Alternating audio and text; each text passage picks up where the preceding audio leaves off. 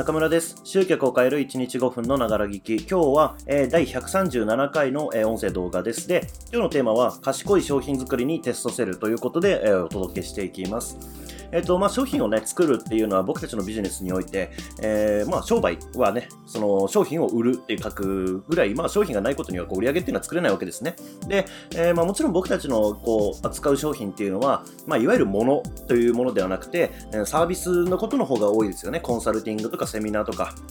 うんまあ、ものとかになれば、プロダクトっていう形になれば、まあ、オンラインプログラムとかありますけれども、まあ、多くの場合はサービスから始まるんじゃないかなと、うん、個別のセッションだったりとかね、え、グループセッションだったりとか、そういうところになるんじゃないかなと思うんですけれども、まあ、そんなね、商品を作るっていう活動っていうのは僕たちはまあ、うん、まあ、ずっと避けられないわけですよね。あの、最初一つの商品作って、まあ、もちろんメイン商品を作って、それを徹底的に売るモデルっていうのもありますけれども、えー、まあ、多くの場合はその、リピートとかそういうことを考えると、まあ、いくつかの商品を持つっていうことは、え、必要になってくるかなというふうに思うんですけれども、まあ、そんな商品作りについての話ですね。で、えー、まあ商品作りやろうとするときに結構多くの場合がね、やってしまいがちなのが、結構ちゃんと作り込んでからセールスをするっていうことをしていく人が多いんじゃないかなっていうふうに思うんですね。うん。例えば、え、オンラインプログラムとかも、もうなんかこう、例えばね、今まさに僕動画収録してますけども、こんな感じで、え、動画を収録して、で、それをこう編集して、もう売れたらすぐに渡せる状態で、あの作ったりだとか、えー、用意してしまってでセールスに入っていくと。でもこれってあの売れなければその作った手間とかって全部こう無駄になるわけですよね。そう考えた時に僕たちが賢くやっていくためにはまずテスト販売っていう形でテストセルをね、え、してあの売れるかどうかっていうことこのコンセプトがいけてるのかどうかとかこの、えー、ジャンルとかこのテーマで、え欲しがる人はいるのかどうかっていうことをこうテストしてから実際に売ってみて、売れたら作る方がま賢いやり方なわけですよね。無駄とかが発生しないし。で、まあ、そんな時にね、この、ね、テストセルっていうことを僕は推奨していて、まあ、例えばメルマガリストを持っている、僕みたいにメルマガをこうやっていて、えー、メルマガのリストがあるっていう場合にはもう簡単にね、そのメルマガを使って案内を流してみて、売れたらこう作り込めばいいし、売れなければ、まあ、企画をやめるということをやればいいっていうだけなんで、まあ、リストがあると話は楽なんですけれども、まあ、そうじゃない場合、えー、特にね、その起業しようかなとかって思っていて、じゃあ商品ちょっとセッションとか、コーチング勉強してセッションを売ってみようかなっていうふうな、まあ、レベルの段階の時になると、まあ、やっぱりリストがないので、テスト販売って結構ね、あのー、昔の場合はやっぱ難しかったわけなんですけれども、今って結構その、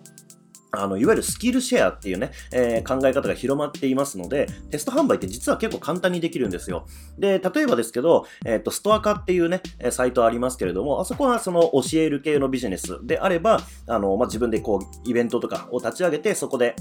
プラットフォーム上にね、もう人が集まってるので、えその人たちに対して商品を案内することができると。うん、とか、えっ、ー、と、ここならっていうものもあるし、あとまあいろいろとね、そういうスキルシェアっていうものは結構いろいろとあるので、そういうとこにまず、例えばじゃあコーチングセッションを今後じゃあ3ヶ月とかで売りたいなっていうふうに思った時に、3ヶ月の継続セッションを売りたいなって思った時に、まずそのコンセプトで、うん、例えば1日のね、ワンデーのこう、まあ、2、3時間のこう講座やりますよっていうことで、あの、ストア化でこう企画を立ち上げてみて、で、それに実際にこう申し込んでくれる人がいるのかどうかとかっていうことがチェック今はできるわけですよね。で、そのテーマで申し込んでくれる人がいるのであれば、まあもちろんそこのね、テーマ申し込んでくれた人にこうセミナーをやって、で、その場でね、あの、継続セッション受けませんかってクロージングしてもいいと思いますし、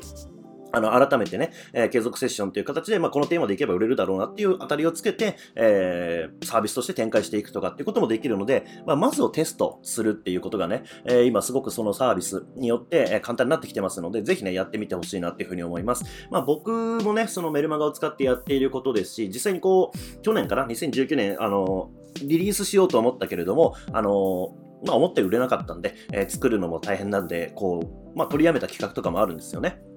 まあそんな感じで、そうすることによって、まあ結局売れる商品、売れない商品っていうのを先にね、当たりをつけてからこう実際に時間をかけるとか、労力をかけるっていうことができるようになるので、えー、ぜひこのテストセルっていう概念をね、えー、持っといてほしいなっていうふうに思います。で、まあ今の時代をこう、うまく利用して、スキレシェアのサービスを使ってテスト販売してみるっていうことをね、えー、ぜひ挑戦してみてほしいなと思います。というわけで、まあ僕のクライアントの中で、あの、ちょっと今ね、締めようと思ったけど思いついたんで言いますけど、僕のクライアントの方で、えっと、そのここならかなから、あの、